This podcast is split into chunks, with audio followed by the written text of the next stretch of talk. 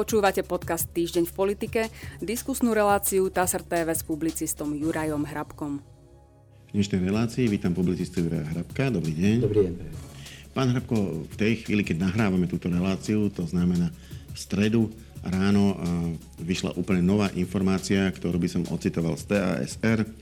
Ruský prezident Vladimír Putin v stredu vyhlásil čiastočnú mobilizáciu pred uskutočnením referend v štyroch ukrajinských regiónoch o pripojení k Rusku. Oznámil to vo svojom prvom príhovore národu od začiatku invázie Ruska na Ukrajinu. TSR informuje na základe správy od agentúry AP. Putin uviedol, že podpísal dekret o čiastočnej mobilizácii, ktorý má vstúpiť do platnosti v stredu. Hovoríme o čiastočnej mobilizácii, čo znamená, že branej povinnosti budú podliehať len občania, ktorí sú momentálne v zálohe a predovšetkým tí, ktorí slúžili v ozbrojených silách a majú určitú vojenskú špecializáciu a relevantné skúsenosti zdôraznil prezident podľa TASR. Ešte dodám, že ruský minister obrany Sergej Šojgu to konkretizoval, že v Rusku bude mobilizovaných 300 tisíc záložníkov. Chcem sa teda opýtať, čo sa zmenilo dneska ráno na ruskej špeciálnej operácii v Ukrajine tým, že okrem, okrem e, štandardnej armády e, začali mobilizovať aj zálohy. No práve to je to, čo sa zmenilo. Na tej špeciálnej vojenskej operácii sa nezmenilo nič. To ohlaso, ohlasovaný Blitzkrieg e, ruským prezidentom Putinom jednoducho nevyšiel, nepodarilo sa to. Myslím si, že každý vie, kto sleduje tú situáciu, aká je situácia, v akej je pozícii teraz samotný ruský prezident alebo Rusko, ak chceme také a v akej pozícii je Ukrajina.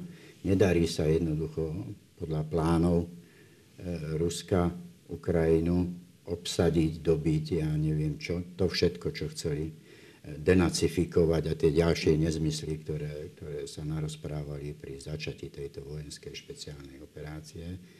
No prenáša sa to tak trochu, ale tou mobilizáciou priamo do vnútra Ruska, a kde sa to dotkne. Ešte, ešte ako špeciálnu operáciu, ak už budú mobilizovať, nebudú musieť priznať, že Putin v skutočnosti začal vojnu? No tak či to priznajú alebo nepriznajú, nepriznajú je úplne jedno. Ja si myslím, všetci vieme, že ide o vojenskú operáciu a nie o špeciálnu vojenskú operáciu, respektíve, že ide o vojnu, ale nevypovedanú vojnu, ide o prepadnutie, ide o agresiu, akokoľvek to nazveme, je to jednoducho tak, toto bola iba taká vetička, aby Putin sa ukázal, že teda ak by to vyšlo, tak je to dobré a netreba Ukrajinu obsadiť a denacifikovať vojnou, ale stačí nejaká špeciálna vojenská operácia. No ale všetci vidia, že Rusko prehráva túto špeciálnu vojenskú operáciu a tento krok môže mať nejaký význam dovnútra Ruska. Ak sa to má dotknúť 300 tisíc ľudí priamo v Rusku, priamo tých záloh, tak zrejme aj tam sa príde k uvedomeniu viacerých, nielen tých, čo teraz príbuzných, ktorí padli už, ruskí vojaci, že niečo sa naozaj deje a môže to pomôcť zvýšiť teda záujem a vyvolať aj nálady, s ktorými možno ruský prezident dnes nepočíta. Celá tá operácia, celé to prepadnutie, celé to bolo veľmi zlé a ukázalo sa to potom, ako sa Rusi museli stiahnuť alebo odstúpiť z ich pohľadu z Kieva. Mm. Tam to už bolo potom úplne, úplne jasné. To sa nedá vyhrať už. A, a pre nás, pre Slovensko je táto správa v čom významná, ak teda? Že ten konflikt bude dlhší, ako sme si mysleli. To, je, to, je, to mne z toho vyplýva, že Rusi nechcú uznať to, že urobili veľkú chybu, keď sa vydali na túto cestu a hlavne si to nechcú uznať po tom, čo museli odísť z okolia Kieva, museli ustúpiť z okolia Kieva a teraz bojujú o to, čo chceli získať a zmenili aj strategický plán. Ukazuje to, že ten konflikt môže trvať dlhšie a musia si to vybaviť Rusi asi sami doma. Možno ten prvý krok je tá mobilizácia, keď sa to dostne rodín tých 300 tisíc mobilizovaných vojakov. Poďme na Slovensko. E, my tu máme e, veľmi neštandardnú schôdzu Národnej rady. E, ja tu mám poznamenanú správu TSR.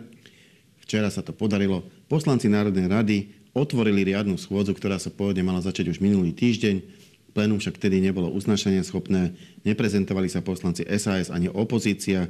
V útorok sa už prezentovalo 117 poslancov, to znamená naozaj veľmi veľká väčšina je e, zjavné, že zapojil, zapojil sa nielen SAS, ale aj veľká časť opozície a umožnili otvorenie tejto schôdze, tak možno len v stručnosti, aký význam malo toto gesto, že SAS a zvyšok opozície zablokovali schôdzu jeden týždeň a druhý týždeň ju po rokovaniach, ktoré prebehli v priebehu víkendu a pred víkendom, umožnili otvoriť. Tak to gesto malo význam ten, aby si zvyšky vládnej koalícii uvedomili, že menšinová vláda nemá a nemôže mať väčšinu v parlamente. Že práve preto je menšinovou vládou. To znamená, že vládna zvyšky tej vládnej koalície chceli otvoriť tú schôdzu a nepodarilo sa im to. Ergo teda prehrali. Ak to mám brať pozitívne, tak by som povedal, že to môže slúžiť ako nejaký zdvihnutý prst voči tomu zvyšku vládnej koalície, že pozor, ste v menšinovej vláde, takéto niečo sa môže opakovať kedykoľvek, sa my na tom dohodneme bez vás a je najvyšší čas, aby ste začali robiť politiku a prestať vydierať ostatných, ostatné parlamentné strany a nezaradených poslancov. No, e, fakt je, že napríklad Saska podporila to otvorenie schôdze, ale ten komentár bol taký, že ešte minulý týždeň Vyšla totiž to správa, že došlo k dohode medzi vládnou koalíciou a SAS. V priebehu víkendu už sa to korigovalo, tá dohoda nejako sa vytratila, ale tá schôdza sa nakoniec podarila otvoriť. S tým ale, že SAS negarantuje podporu, e, podporu nejakým dohodnutým zákonom. E, ja tu mám aj citát od Richarda Sulíka. Mali sme snahu dohodnúť sa, naša snaha bola prekrútená Igorom Matovičom, ktorý na jednaní ani nebol. E, oni rokovali zrejme nie v jeho prítomnosti a e, teda neevidujeme žiadne dohody a v každom bode budeme hlasovať podľa toho, čo je v súlade s programom SAS. Mňa tam zaujalo to, že rokovali bez prítomnosti lídra e, najsilnejšej koaličnej strany. E, napriek tomu dospeli k nejakej dohode, ktorá ale potom neplatila. Ako hodnotíte tento, tento model vyjednávania? Že sú to všetko iba reči a to, čo opakuje odjak živa, že treba počkať, aké budú skutky. Ak niekto povie, že sa dohodne a potom tie skutky sú iné, no tak tej dohode asi neprišlo a zase budú teraz obviňovať jeden druhého, prečo porušil dohodu, druhý bude tvrdiť, že tá dohoda nebola uzatvorená, tretí si vymyslí niečo iné, je to úplne jedno, čo hovoria. Dôležité je, čo robia a to je práve tá katastrofa, keď nerobia nič alebo len veľmi málo a nie to, čo by robiť mali. A čo by mali teda robiť? tak myslím si, že všetci vidíme a vieme, v akej situácii sa krajina nachádza. Ak chcete, môžeme hovoriť o inflácii, o opatreniach, ktoré fungujú v ostatných krajinách, všade inde, iba na Slovensku nie. Takže to je základná úloha, ktorú by mali robiť. Tých slubov už tu počúvame veľmi dlho. E, od vládnej koalície ešte spredletla, konec koncov tá inflácia vyskočila na začiatku tohto roka Rečí bolo opäť plno, čo všetko sa pripravuje, čo všetko bude a vidíme, že dodnes nie je nič, alebo len veľmi málo. Aby som teda až tak nekrivdil, ale toho mála je tak, že to neznamená absolútne vôbec nič pomoci ľuďom. A tí ľudia to začínajú dávať najavo, pretože už to cítia. A tie vyhliadky sú ešte horšie ako iba zlé. Poslanci Národnej rady, e, takto, Mám tu správu TSR, ktorá hovorí o tom, ako poslanci Národnej rady sa vysporiadali s návrhom ústavného zákona, ktorý by v budúcnosti umožnil, to znamená, nie automaticky znamenal predčasné voľby, ale do budúcnosti umožnil, aby parlament ústavným zákonom alebo referendum e, skrátil volebné obdobie. Parlament teda hlasovaním, ľudia referendum.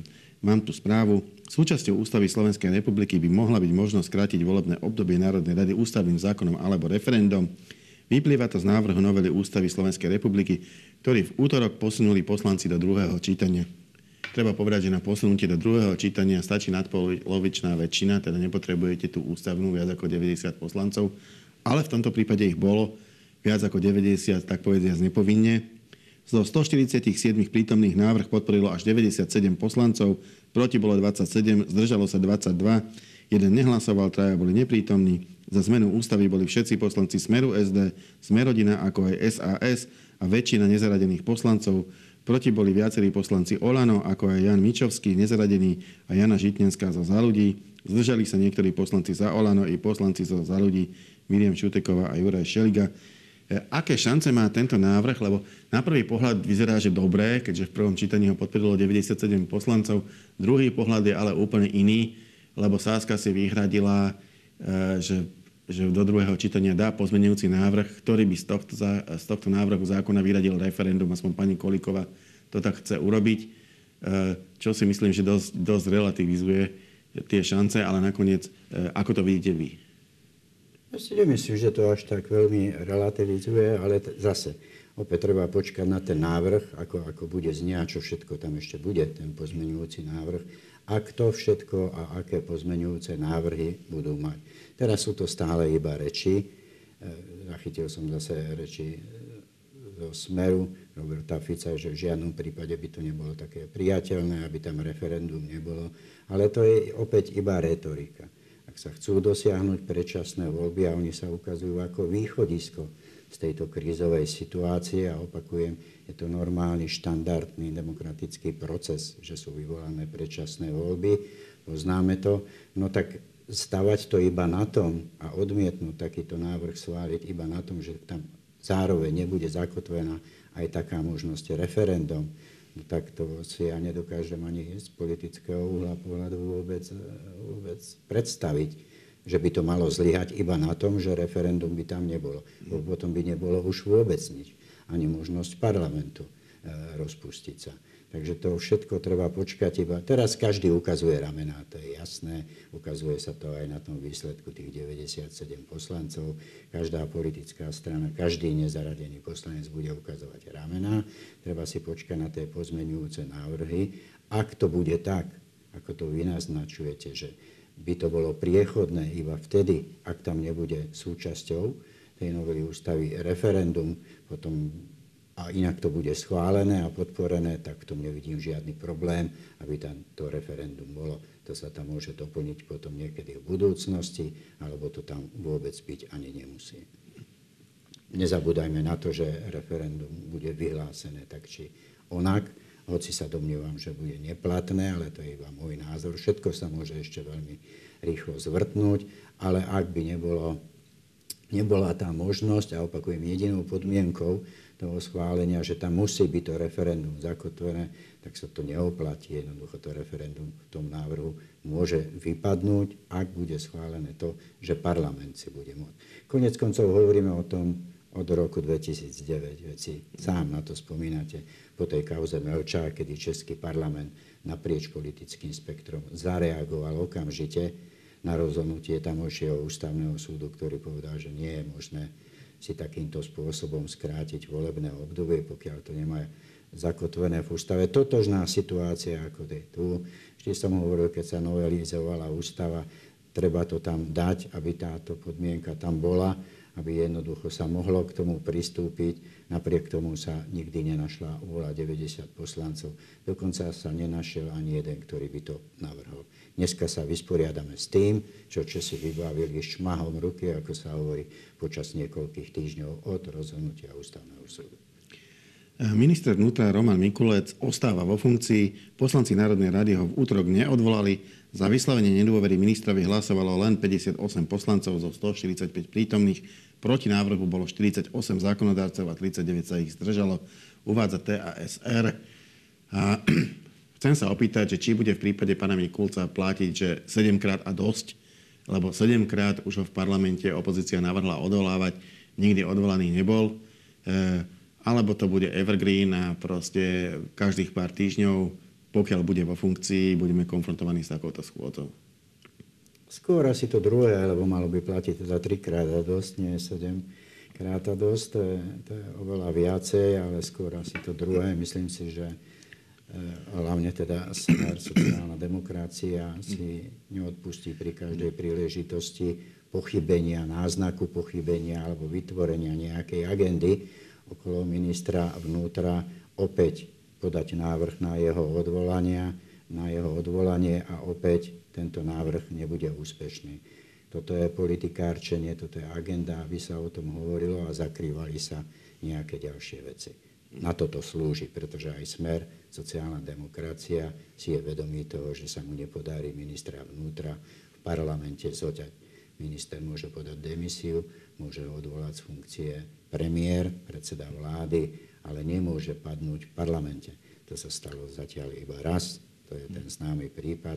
Ale viete, že z logického hľadiska e, ste sa dostali do situácie, ak sa to stalo raz, tak sa to stať môže. Tak sa to stať môže, ale sa to nestalo už 10 ročia. Samozrejme, raz sa to opäť stať môže, ale to zase iba ukáže na to, ako je tá politická scéna rozbitá a akých poslancov sme si tam zvolili, keď takéto, ak vládna koalícia, zvýšky vládnej koalície, dokonca aj, menšinová, dokonca aj menšinová vláda, ak si nechá zoťať ministra, no tak potom si nezaslúži nič iné, iba skončí celá vláda. To sa dá politicky vybaviť.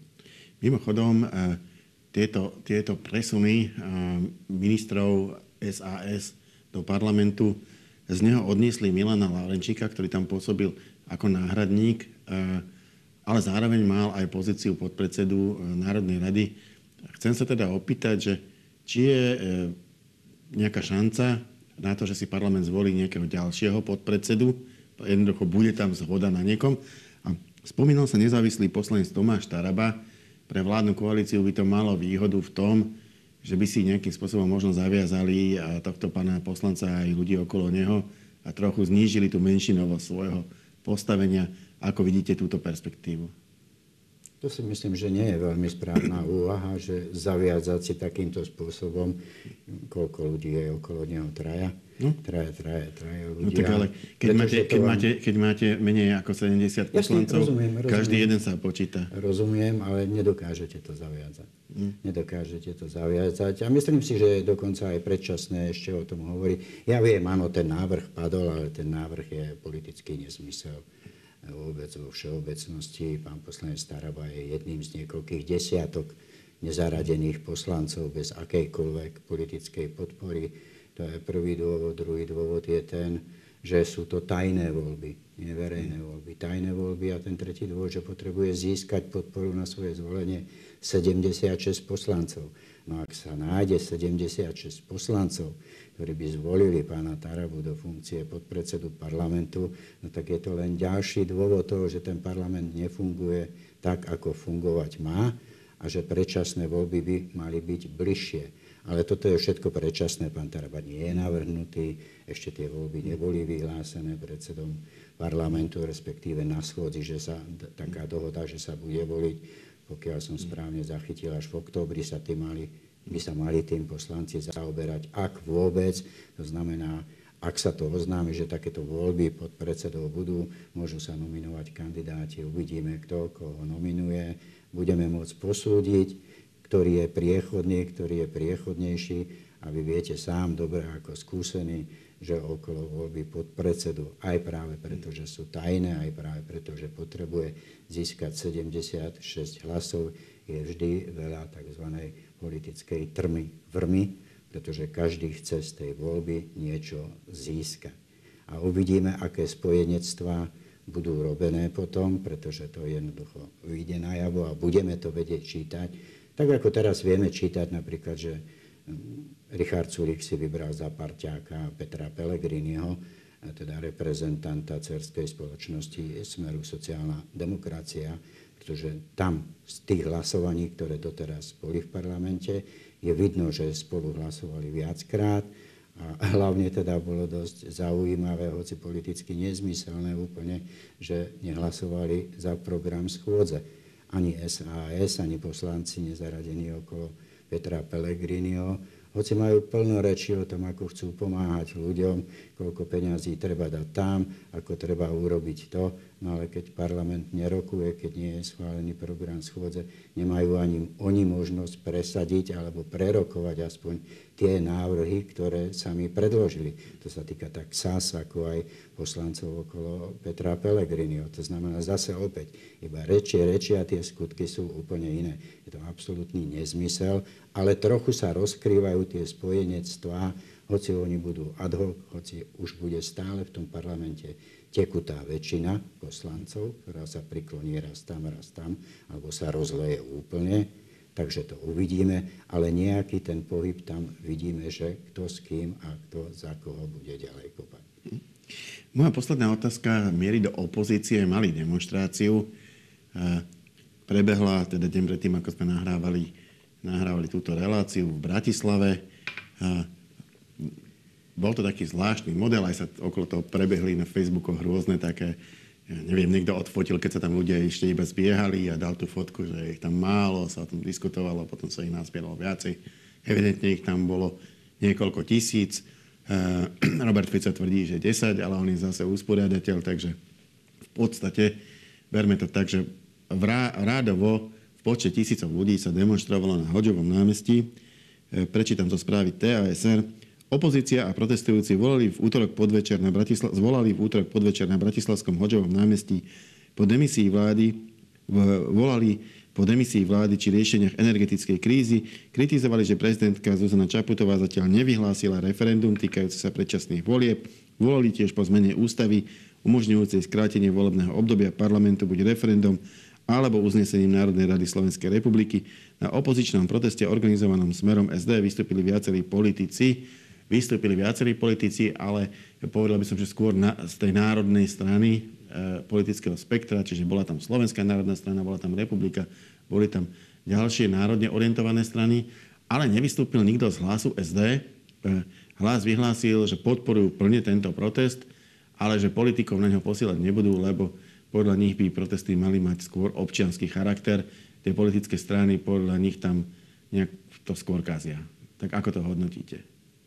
No, tomu sa neodá veriť, tomu, čo hlása zase e, Peter Pellegrini. Myslím tomu dôvodu, prečo tam nešli, to politiku majú robiť politici občianská verejnosť má občianské prostriedky k tomu, aby spravovala alebo dostávala sa do vecí verejných. Toto nesedí jednoducho, čo? Ja tomu rozumiem úplne inak, ale tomu, samozrejme, ako si to Peter Pellegrini bude vysvetľovať a argumentovať a dôvodiť, je, je jeho vec. Dali od toho ruky preč, ponesú si za to politické rozhodnutie E, svoje následky určite. Chce Nedali ruky preč, podporili protest, len no, tam podporili, neprišli. ale tým, že tam neprišli, tak to zase, to sú iba reči, že podporujem. Hej. A keď vystupujem, je to iné. No ja sa nedivím, ale v tomto prípade sa nedivím Petrovi Pelegrinovi, Petrovi Pelegrinimu, pretože ja neviem, ja som nesledoval ten protest, predpokladám, že jeho súčasťou bol aj pán poslanec Blaha, a kde je pán poslanec Blaha, tam sa veľmi neoplatí iným politikom chodiť, pretože pán poslanec Blaha je neriadená strela, keď sa dostane k slovu a keď má svoje vystúpenia. Čiže z môjho pohľadu, ako to ja čítam, tak si myslím, že toto je skôr pravý dôvod, že tam bol pán poslanec Blaha, ako to, že podporujeme, ale nech to rieši občianská spoločnosť. To tak nie je, podľa mňa teda. Ďakujem pekne, to bola posledná otázka našej dnešnej debaty. Ja za ne ďakujem publicistovi Jurajovi Hrábkovi. Ďakujem za pozvanie. A my sa s pánom Hrábkom opäť stretneme na budúci týždeň. Dovidenia.